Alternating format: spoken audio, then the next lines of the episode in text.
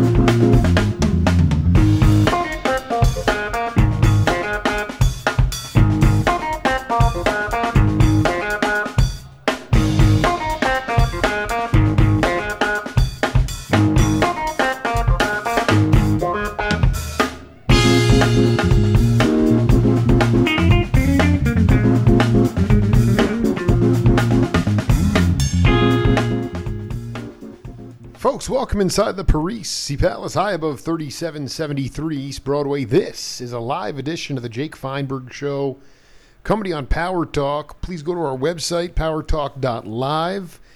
Download our free app to your smartphone so you can stream all of our live local programming, including Solomon on Blast, the Jim Parisi Show, and yours truly, the Jake Feinberg Show.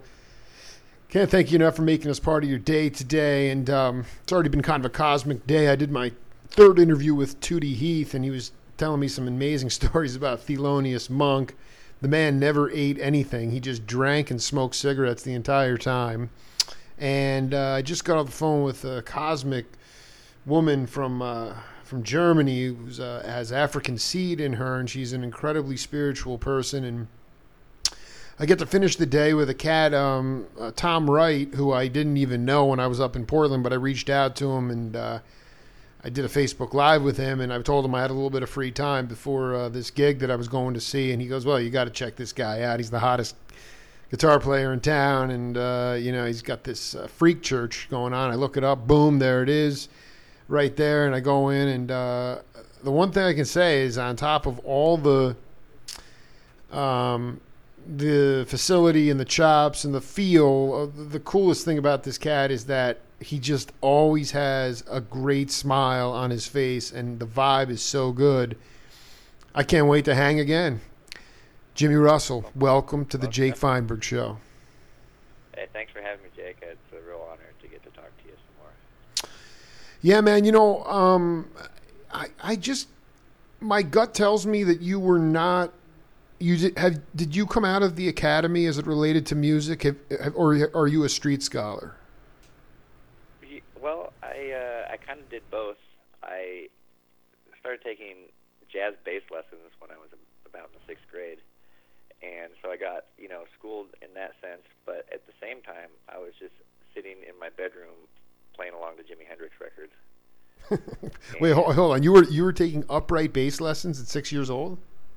Well, in the in the when I was in about the sixth grade. Sixth grade. I'm sorry, sixth. So I mean, I'm, explain because that's the one thing I noticed. I mean, in that jam session, I, I, I regret not being able to stay for the second set, but you're like I remember John, the late great John Abercrombie. You know, in our interview, he told me when he got the gig with Johnny Hammond Smith. You know, the only reason he got the gig was because he had really good time, and if you don't have time, you're not going to get a gig. And so now it makes sense because your time is so insanely good. Can you talk about how those upright bass lessons contributed to your time feel? Oh, it uh, that did have a tremendous impact uh, because just the the teacher that I had was kind of old school, and he you know talked shit about any but any other instrument you know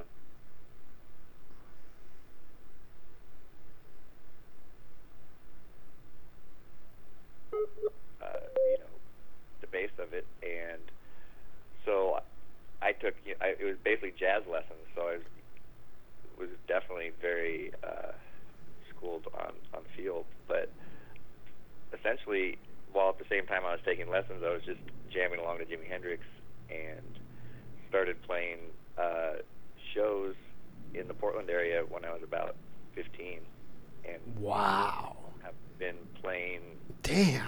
pretty pretty prolifically. Dude, this is sick. Tom uh, Wright Tom Wright made it out that you were like the newest, hottest cat in town, but I'm like actually you've just been kicking ass for for a long time and you kind of and and you know one of the most profound experiences that I had uh, when I was about 18 was uh, my mind was expanded, you know, Right. and I was having a real good time, and I realized the only thing that could get in my own way was myself, and so when the brain wavelength zone that musicians go into that's kind of meditative is like you can see it coming and you just let it happen and the choice is to revel in joy or to sink in paranoia you know so Hmm. a long time ago i figured out how to revel in joy you know pretty much no matter what and trust my own voice as a musician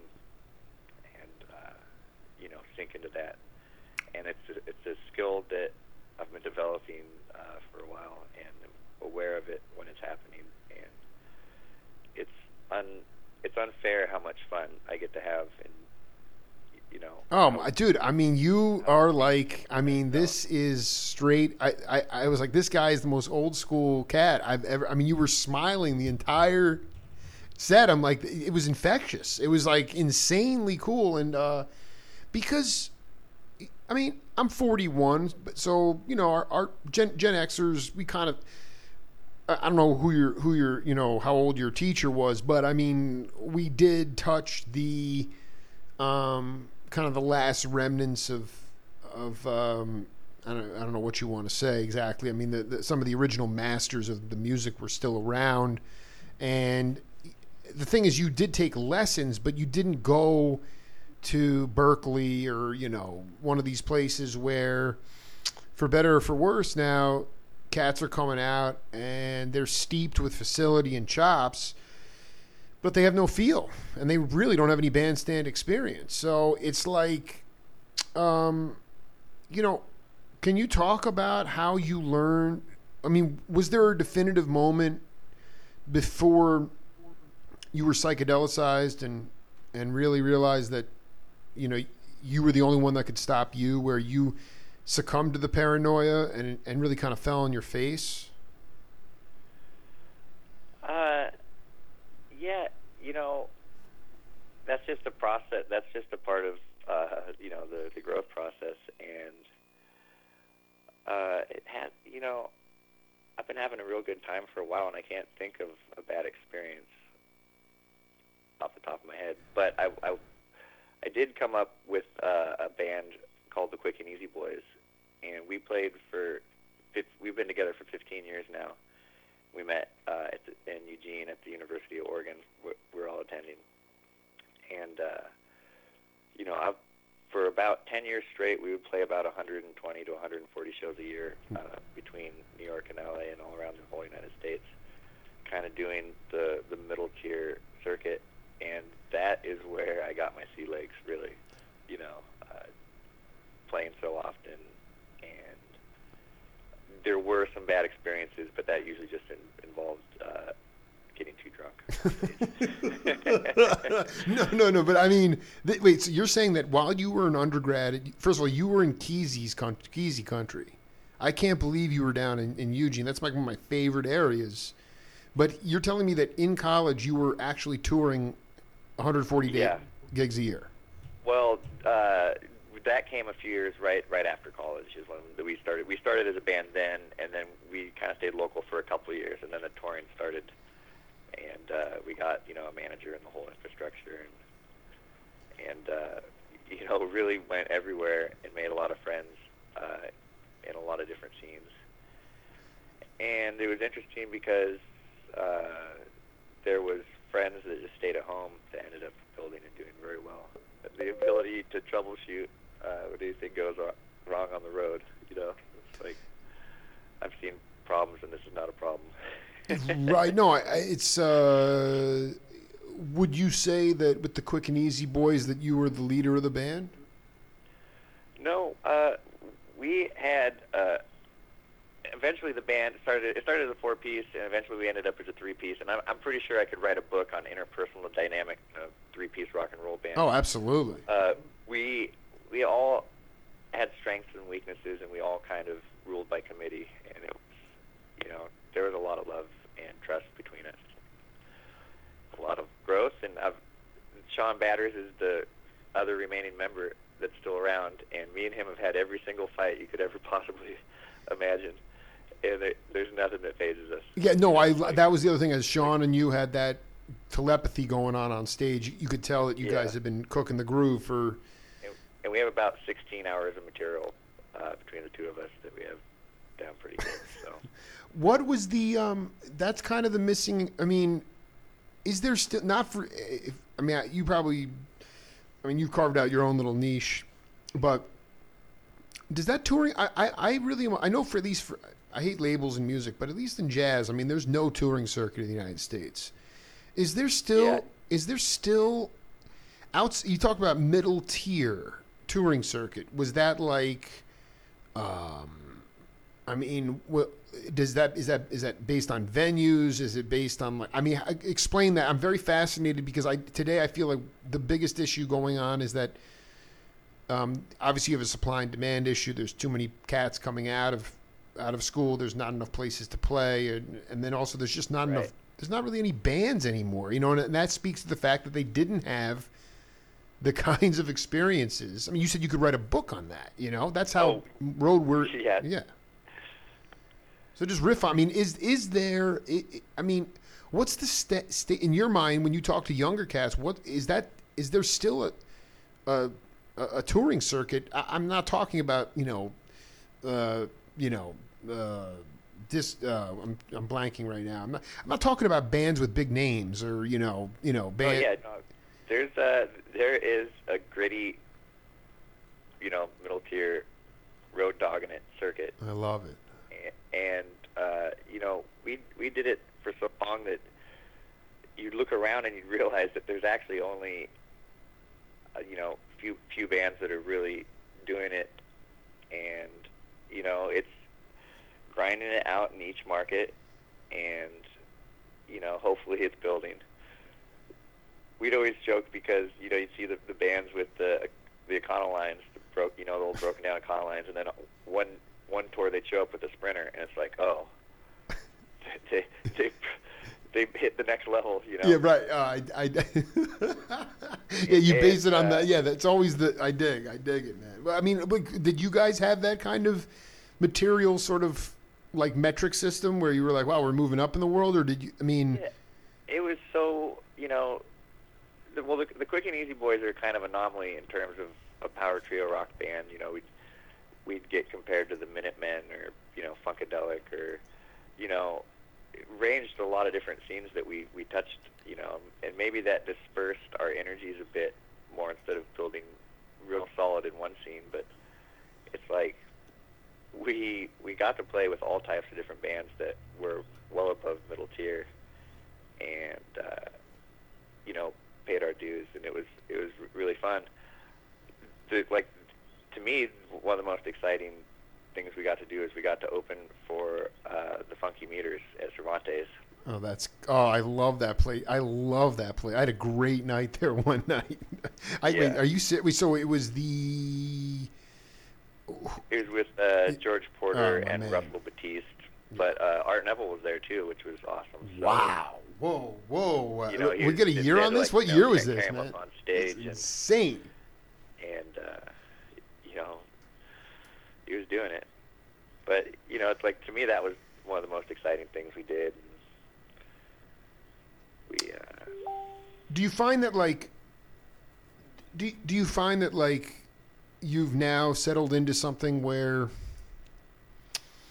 well there's a couple questions I have. I mean when I heard you're playing it was like it's it, it was like some kind of combination of Melvin Sparks um, like Lowell George kind of Paul Barrere, Fred Tackett kind of thing and then uh, you know, some like some like rhythm guitar player you'd hear on a Donny Hathaway or Curtis Mayfield album. It was that kind of hybrid kind of thing. Um, did you do you guys find? I mean, do you do you ever? I mean, do you ever play the same song the same way once? No, not really.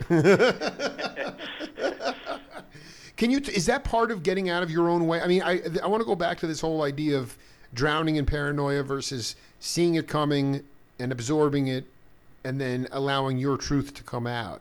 I just think it's really important to talk to younger cats about it because, in my mind, there's a homogenization of sound, especially with rhythm sections today. Some of that has to do with electronic drums and things like that, but yeah.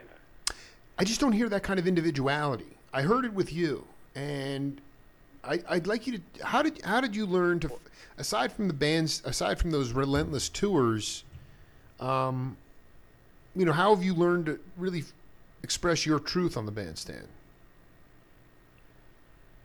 You know, uh, my greatest intention is is uh, one time I went to this uh, Xingyi martial arts uh, seminar with my stepmom at Mount Hood Community College, and they brought over this 80-year-old uh, chainsaw master who had been renowned for uh, having killed, you know, over 50 people in, in duels because it's kind of the gunslinger martial arts culture that he came from. And I was there, and it's like because it's kind of machismo in that scene, you know, like the biggest, the biggest dude, like the the big linebacker came to the to the seminar to push this guy around. Right, right, and right. came at him, and I, what I saw was the little guy do, you know, it it wasn't uh, knee gung where he used his energy. The guy, the guy touched him, but he did a very subtle, you know, turnaround, and this like football player guy like went flying towards the the uh, the mirror. Whoa! And the 80 year old dude who looked Whoa. as supple as like a young tiger, you know, Oh jumped across the room and caught him before he hit the mirror. I mean, this all happened in a split second. Oh and- my God, dude! Were you? I mean, that sounds like a and I saw- psychedelicized I saw experience. this, and it really, even though I'd been, you know, paying attention to the dynamics of this internal energy art form, uh, I had no idea what I just saw, and it completely uh, left me with a sense of self-induced mystery. You know, I saw something that I couldn't explain, and I, you know, had to go out and figure it out. But it was, it was a, a self-induced mystery because of this tension that this this power move, had, you know, that I saw, and I realized that when I play and I'm receiving, I want to do power moves like this, you know, stay in in the course of the playing, but then do something really drastic that leaves the audience in uh, awe, which is then leads to a self-induced mystery, which leads to personal growth on their own terms. I, I just, I mean, dude, you are the most. I mean, this is this is where the rubber meets the road for the Jake Feinberg show. Um, we, you know, we have a game on this program, Jimmy, called uh, "Name That Voice." Uh, I want you to take a listen to the voice. I also pay attention to the content. I don't, I don't think, I think you're going to relate to it, and then we'll come back and break it down. spiritual thing is is basically when you're playing, and it's just not bebop. This is other music too, but bebop is in jazz is probably that's the high end of what we do as mm-hmm. jazz musicians. But but just the spirituality comes from it's it's like it's like something. Now this this may sound abstract, but it's something that Wayne Shorter said to me one time. He said that the only way you can really, really, really play is that you have to go to the store and buy some milk for your grandmother. You know, when he said that to me and the drummer Omar Hakim. Now he had a few few drinks, we were all drinking. Right. I said, "Wow!" But a couple days later, it hit me. You know, because you know it's like to come if you have one of those kind of families. You go to see your grandmother. She says, "Go to the store and get me some milk," and you go there. There's a love. There's a there's something. There's a love for something other than just what you're looking at. It's like your own personal love, which you know, which could come from God, which could come from the force of, of life. It could be whatever it is that makes you that you think makes you tick. Mm-hmm. That if you tap into that, whatever that is, it's not it's not a material. It's not the instrument. It's not the notes. It's it's the life force. It's this. It's it, and that is very when you operate on that band. That's uh, that's or on that uh, frequency in life. That is very spiritual. All right, Jimmy Russell, you want to take a guess at who that is? God, it's on the tip of my tongue, but I'm I'm unsure. Uh, I lie. That's a, that that uh, it, that was from my first interview with Stanley Clarke from September 2014, Oh, that's great. and it's like, okay, Wayne Shorter said if you, it's the feeling is like you have to go to the store to get your grandmother some milk, and I was like, it took me a long time to understand how that related to sp- spiritual music, but I got it, and frankly, Jimmy. As you can probably tell with the excerpts it's, that I'm putting out, I mean, it's I have been operating on that frequency not every Yeah. not every minute of every day, but especially behind the microphone, it is this yogic state, and it's it's it's cathartic and you and it's purpose driven, and I feel like when I saw you play, that's what it is. I mean, some people's intentions for music are different. Can you talk about Right. your concept of how to get to a place where you can actually transcend, play spiritual music, and really what that means is ra- raising the collective consciousness of the band to the audience, back to the band. You can riff on that any way you want. It's a moment, moment, moment to moment surrender of, of jumping off the cliff, of taking chances and trusting yourself. And you know, it, the only the only thing I can really say is that it just comes through experience and and trust and trusting yourself. And you know, when you're first starting out and you're taking chances and you know stuff doesn't work out, you know, move on. Don't you know, just continually be at ease with the process and what what's going on. You know, and if you make a mistake, you just repeat it. That's right. That's exactly it. Play it. Play the same. Play it against the Miles Davis thing. I love it. Play it again. but uh, it's you know I've found this zone where I've been playing about five or six nights a week, and it's all with different groups, and it's all people who I look up to, and what I'm very so appreciative about is that you know coming up you, you have to deal with what I would call uh, people that have American Idol syndrome. You know, yeah, right. that's right. They're- That's they're- exactly. I they're want to get rich. I want to get famous. Yeah, I dig. I dig. Yeah, the delusions are pretty grandiose, and the rubber doesn't ever really meet the road. and you have to go through, you know, sussing out those people as they come early on in the career. And at this point, every single person that I've been working with is the most empathetic, loving person with a great ability to receive my rapid fire bad humor. And uh, there's something where No, I was going to say, dude, hold on. I I- like I your sense of humor, yeah. man. Just don't. You got to. You got to have a, a big bag of jokes, and don't repeat the Oh. same one. Go ahead. Go ahead. Uh, yeah, well, first of all, uh, I live in my mom's basement, and she cuts me emotionally and steals all my food. And so, if you guys want to send in money uh, to my Venmo, uh, it'd be greatly appreciated. Okay. like I have to, I have to like you know eat cheeseburgers from the tip jar like on the way home, you know, and I don't even want to talk about. Wait, hold on. That so you're telling me that that, that that's not Jimmy Russell stand up. That's truth. That's not a joke. Well, you know, it's an embellishment. She's she's a wonderful lady, but this is this is part of my my bad humor. Okay, I, I did. I don't even I don't even want to talk about. No, I, it. Like, no, you know, listen, I would much rather. I, I don't care whether you. I don't really. The, I can put up with the jokes, man, because I'm have because you, you really, man, you're like. Do you feel? I guess this is the other point. Is that when, I mean, I when I talk to Leland Sklar, when I talk to I don't know whoever it is, it's like you know they talk about cats that are I don't know twice our age or in their 70s and 80s, and and they've they their walls are lined with gold records and and they have more money than they know what to do with and and they're and they're miserable and resentful because the phone has stopped ringing and the reason that Right. they're resentful that the phone has stopped ringing is that they were under the impression throughout their career that they were fully responsible for the for what they create for what they created musically, whatever came out of their apparatus. When in fact, musicians are merely a conduit for the music coming through them from the heavens, right? And and it's a it's an oral tradition that you know pops up faster than, than any weed you could ever imagine.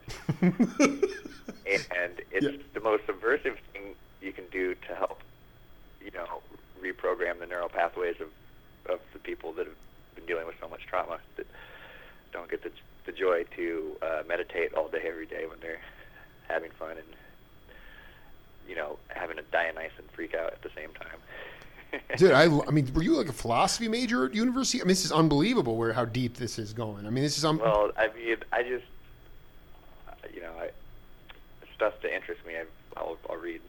and I think also, all kinds of different stuff.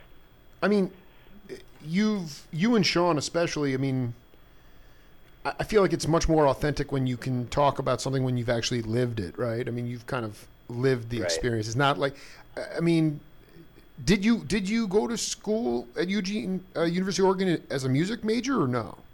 You know, I took uh, a few classes, and I took uh, actually some bebop lessons from a really uh, amazing straight-ahead bebop player named Mike Denny.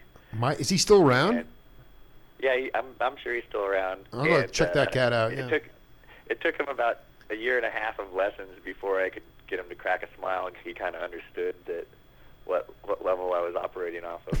Because you know, he, he, he he's like, I'd go in and be like, "What do you mean you can't play 300 BPM straight ahead Charlie Parker after studying it for three weeks? You're, you're horrible." You know, it's like I go in and, and you know cherry pick the strategies and the things that I was able to absorb at that time, and then be, you know be playing these these straight ahead changes and I'd bend bend notes, and every time he'd stop me and he'd go, "Oh, when you bend those notes, it's, it's like nails on a chalkboard." Like, oh, Wow, he was really a he was like a bebop purist. I mean, the guy the guy was pretty. I mean, really purity kind of cat. Not not yeah. and you know i just wanted to go learn you know what that tradition was like because I, I knew that it, there was a lot you know like the encyclopedia and and also at that time uh you know i was seeing scott pemberton play at the uh goodfoot Right. and you know that was the point where I was like, well, if I'm going to be a guitar player in town, and, and there's this guy who I've you know infinite respect for and, and love for. Scott's a great player and great human, but uh, you know if he's a, he's playing the way he is, it's like I'm going to have to go take bebop lessons to even you know expand my vocabulary and be able to better express myself. Well, I think it's really interesting what you're saying because that was my question. Is you know you go. Um, I mean, Charlie Parker would put on the radio back when people when you know when, when it was all you could really listen to was the radio, and he would uh, listen to every song and then ultimately play that song in every key, and his so his ears were wide open. But what happens now is that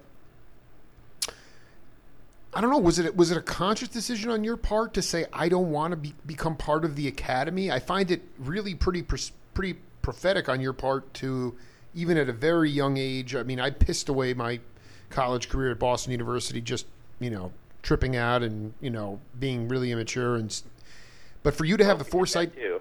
yeah, of course. But I'm saying, like, for you to have musically, for you to say, I don't want to get sucked into sounding like my professor, or I, I just, I'm going to pick and choose what I need to learn. I mean, it has, a, it has an old school vibe to it.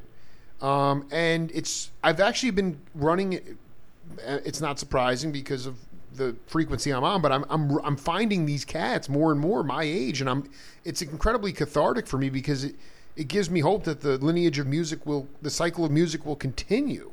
But was that like a conscious decision on your part, or was that something you just were Well, like, I don't know? part of it was just the resonance of when I, you know, the first time I heard Jimi Hendrix and how he hit his notes. I'm like, oh, that's Yeah. that's it. That's that's Yeah. how I want to hit notes. You know, it's like if Eric Dolphy, you know, excites me the same way on you know the bass clarinet. it's like anybody it hits the notes the right way. So it's like I have a joke like the older I get, the more I like Eric Clapton, but I'm taking that as a uh, function of testosterone. like, No, you know, like yeah, I dig. whatever I could receive or how I could receive it, you know, through the Jim filter.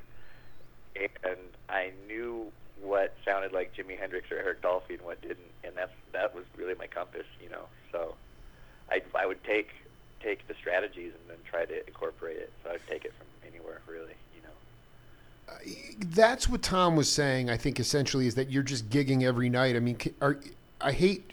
I'm, I really am from the Duke Ellington school. I mean, it's all music to me. I, I, um, I mean, I, Tootie Tootie said that one time. Um, this is the legendary story when he was with Herbie Hancock. It was the Fat Albert Rotunda time, like late '60s. Um, they they closed the show for the Iron Butterfly, and like Yeah. you know, like Dizzy Gillespie was making a pass at Grace Slick uh, because Dizzy and the Jefferson Airplane were on the same bill together. And so it's like Yeah. you know, like that was. I'm thinking, I'm like, how wide open were people's ears that? And, and again, what Tootie said was the minute Herbie's band got on the stage, and these are like masters of the music, and they were trying to fuse and cross over. It it was it was time to get popcorn and go to the bathroom. So a lot of people didn't get it, but it's Right, still the concept is so great. It's all music, so you can. I mean, are you are you playing completely different genres of music every night of the week? It, yeah, it, it definitely ranges uh, drastically. And I'm I'm just using those same old licks, so it's Right. yeah, you're Great. but but uh, you know I'm I've been really fortunate that through you know putting my head down and doing the work and cultivating relationships with people that are empathetic that I look up to that are great players that easy to get along with and joke with and you know I get hired to play with a lot of these players and and uh, it's, it's you know it's a real I feel very fortunate to get to do that because it's it's it's a hustle, but I don't you know there's there's only so many spots. I don't you know it's not not many people can sustain that. and it's really, I mean, in this current social strata that we're in, Portland has one of the most vibrant music scenes in the country by far. I mean, it's Right. it's. I mean, there. I, I when I was there, I was I got to hip you to my my buddy, a dear friend, plays the cajon and trap set. His name's Raphael, and we just had a jam session at his house. I can't remember. I think it was the night before I saw you, and all these just beautiful, empathetic, just the way you described it. These like humble, beautiful, multi-ethnic cats came over. We had this fucking crazy jam session, and I'm like, and they were just a handful of regular cats. I'm like, this this town is full of musicians. So I mean, if in order to sing for your supper, it's not like.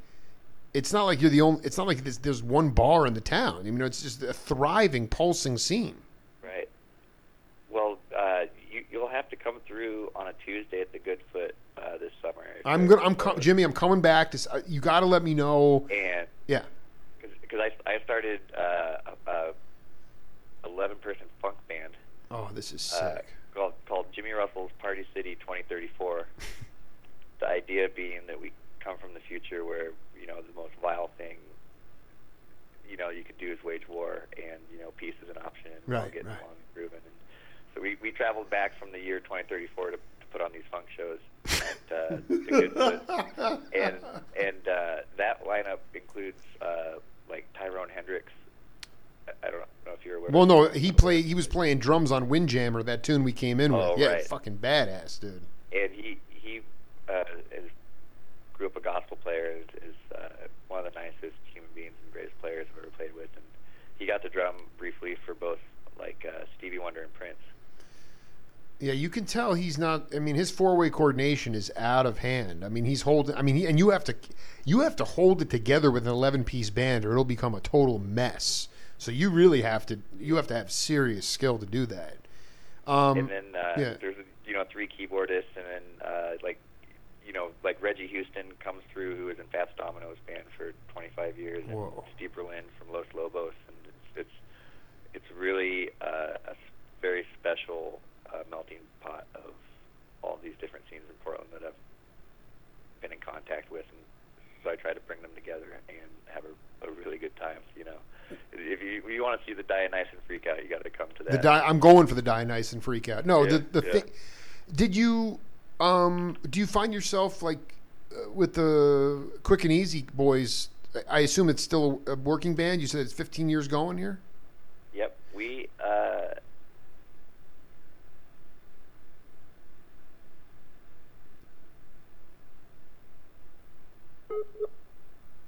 so now we're just staying in town, and we're working on content. We just we released uh, a record through Ninkasi uh, Brewing. They they had a studio in their uh, in their brewery, so we go down to Eugene and and we usually we would stay sober for recording sessions, but this was like we didn't even realize we were making a record until it was done. We just would drive down to Eugene and they gave us free beer, and we'd just fart around in the studio, and so that you know it basically turned out a kind of a psychedelic country record. Well, I got I got to get hip to this. I mean, dude, I, I Oregon is my favorite state in the. Con- I mean, I live in Tucson, which is great, but I, I Yeah. love freaking Oregon.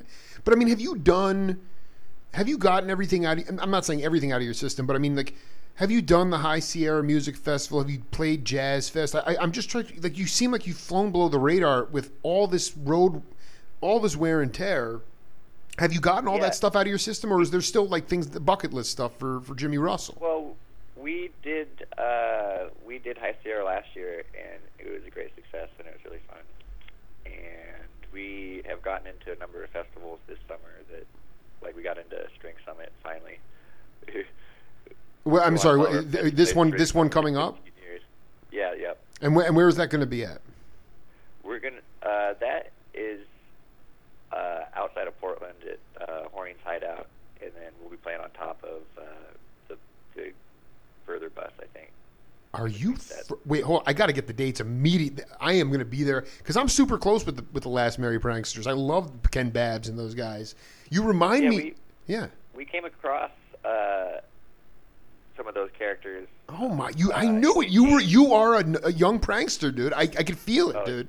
Yeah, no, we, we we're certainly uh, Hold on. You. I, I want. I need to know this story. How did you come across uh, George Walker, Babbs? Who who'd you come across uh, exactly? Uh, it was yeah, it it was all the all the above. I mean, you know, peripherally just at these, you know, hippie events that we were at, you know, and then uh, the Kesey's son would hire us for gigs a lot too, and so we a lot of it was hanging out with the the sons of the pranksters, you know. Yeah, no, like Zane, Zane, and uh, Yeah, Zane, exactly, Zane, yeah. and and then uh, Simon. I know is Babbs' son. Are you're not? Are you playing Kesey's Memorial this summer? No. Okay, because they're okay. Is that I, I just that's I, I'm, I'm we um we have one. I have one more name that voice for you, uh, and uh, I want you to take a listen to it, and then we'll we'll come back.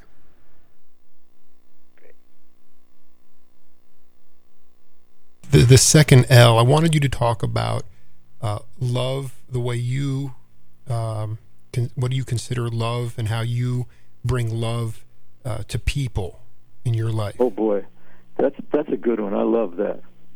You got, you got in three minutes. in three minutes. okay. Well, love to me is what makes everything go around. I think that love created the universe. I think that if you if you say you do not believe in God, you're an atheist or whatever. You know, I respect that. Uh, I think we all need to respect uh, how how each other feels about things in life. Um, but for you to say that you don't believe in God, and if you have a little daughter or a little son, and you look in their eyes, you can't tell me that you don't believe in love. Mhm. And to me, God is love. So I don't think I need to go any further with that as far as that's concerned. And Mhm. I also I also believe that uh, that and especially at this time in in the world what's going on out there in the world it's just insane and we need to hold on to love we need to hold on to what love is we need to realize that there's a heavy struggle going on in the world and and I don't think any of us really understand we don't understand it like we we should but I know one thing for sure that this world needs love. It always did. Jackie DeShannon said it. what the world needs now is love. That song still makes me cry when I hear it. And Kel- Kellner, tell. But, oh, did you hear that? Oh yeah, I mean, I'm saying, did you hear that? did gotta be. Uh, is that Colonel, Colonel Bruce?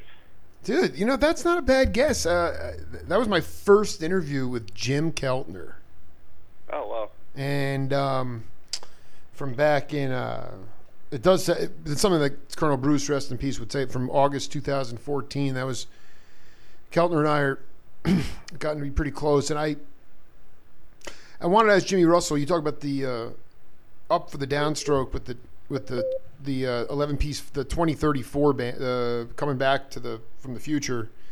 Um, Yep.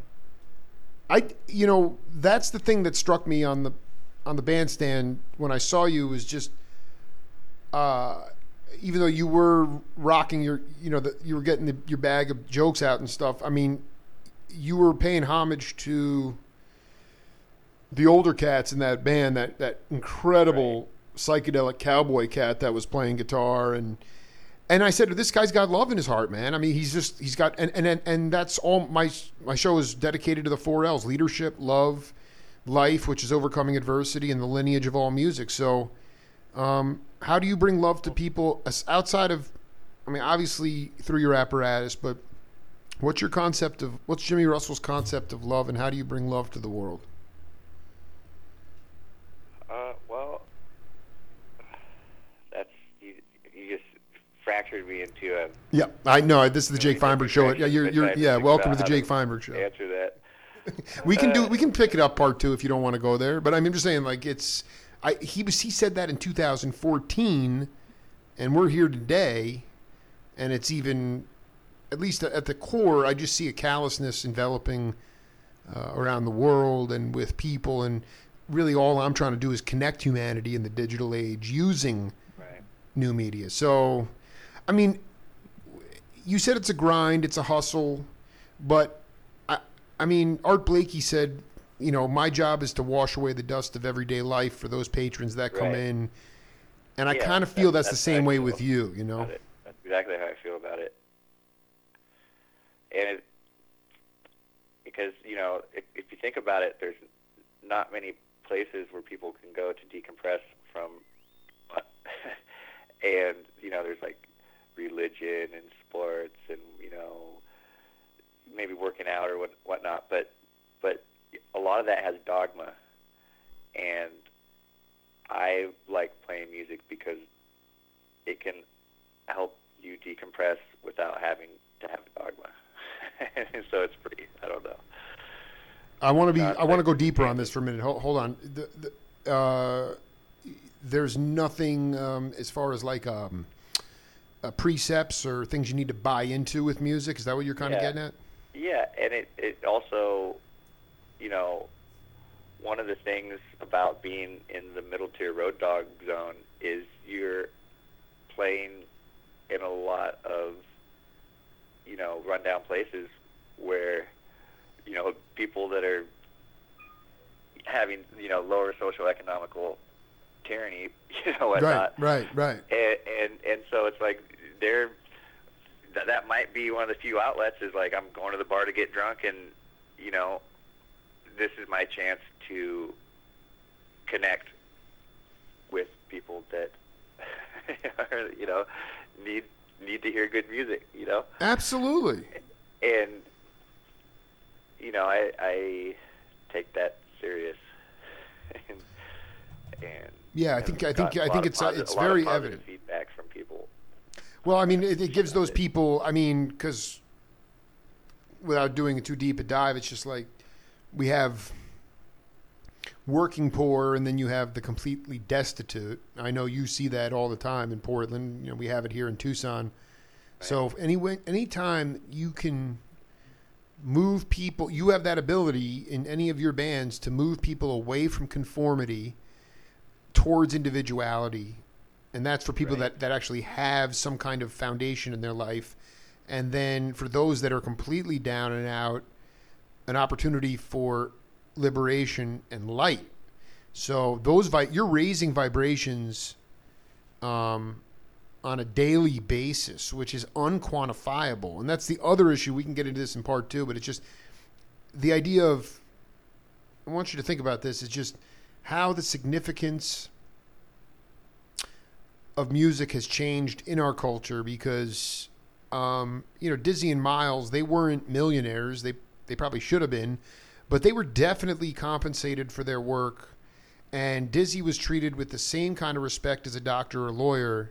And now Right. you have like a situation where it's like and I'm sure you run into this maybe you used to but now you have a bigger name so you know they don't f with you. But now it's like if you don't have any you know it's like pay to play or you play for the door um, and because music is unquantifiable, because there's a magic to the kind of spiritual music that Jimmy Russell plays, or that so many people play, it's given it's given it's given bar owners or you know people like that to say, well, if I mean, if we can't put numbers to it, then it must be a musician's gift to the world, and that's horrendous, and that's not a good sign for society.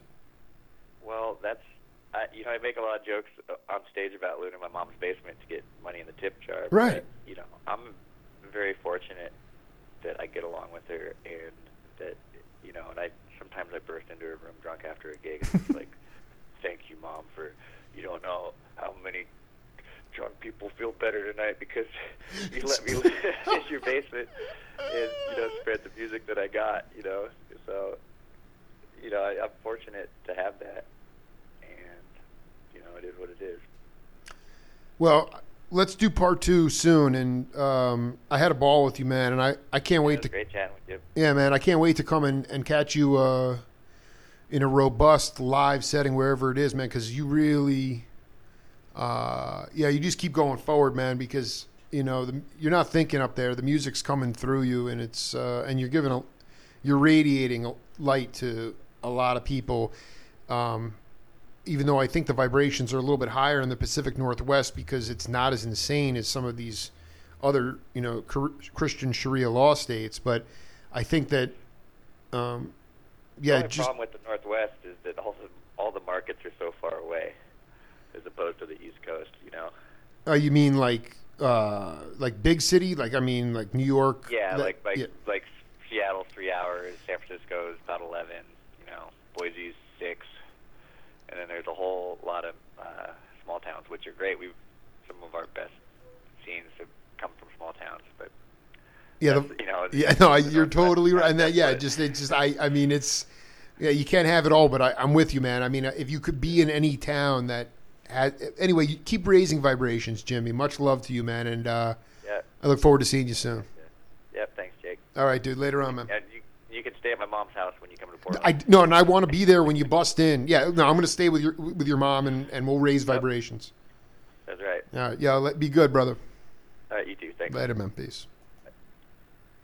Legendary cat, Jimmy Russell. He's telling a lot of good jokes. His jokes are getting better. Um, three, three heavy, heavy, heavy interviews in the books today on the Jake Feinberg Show, and we'll be back tomorrow with more. Until then, have a great one. Peace.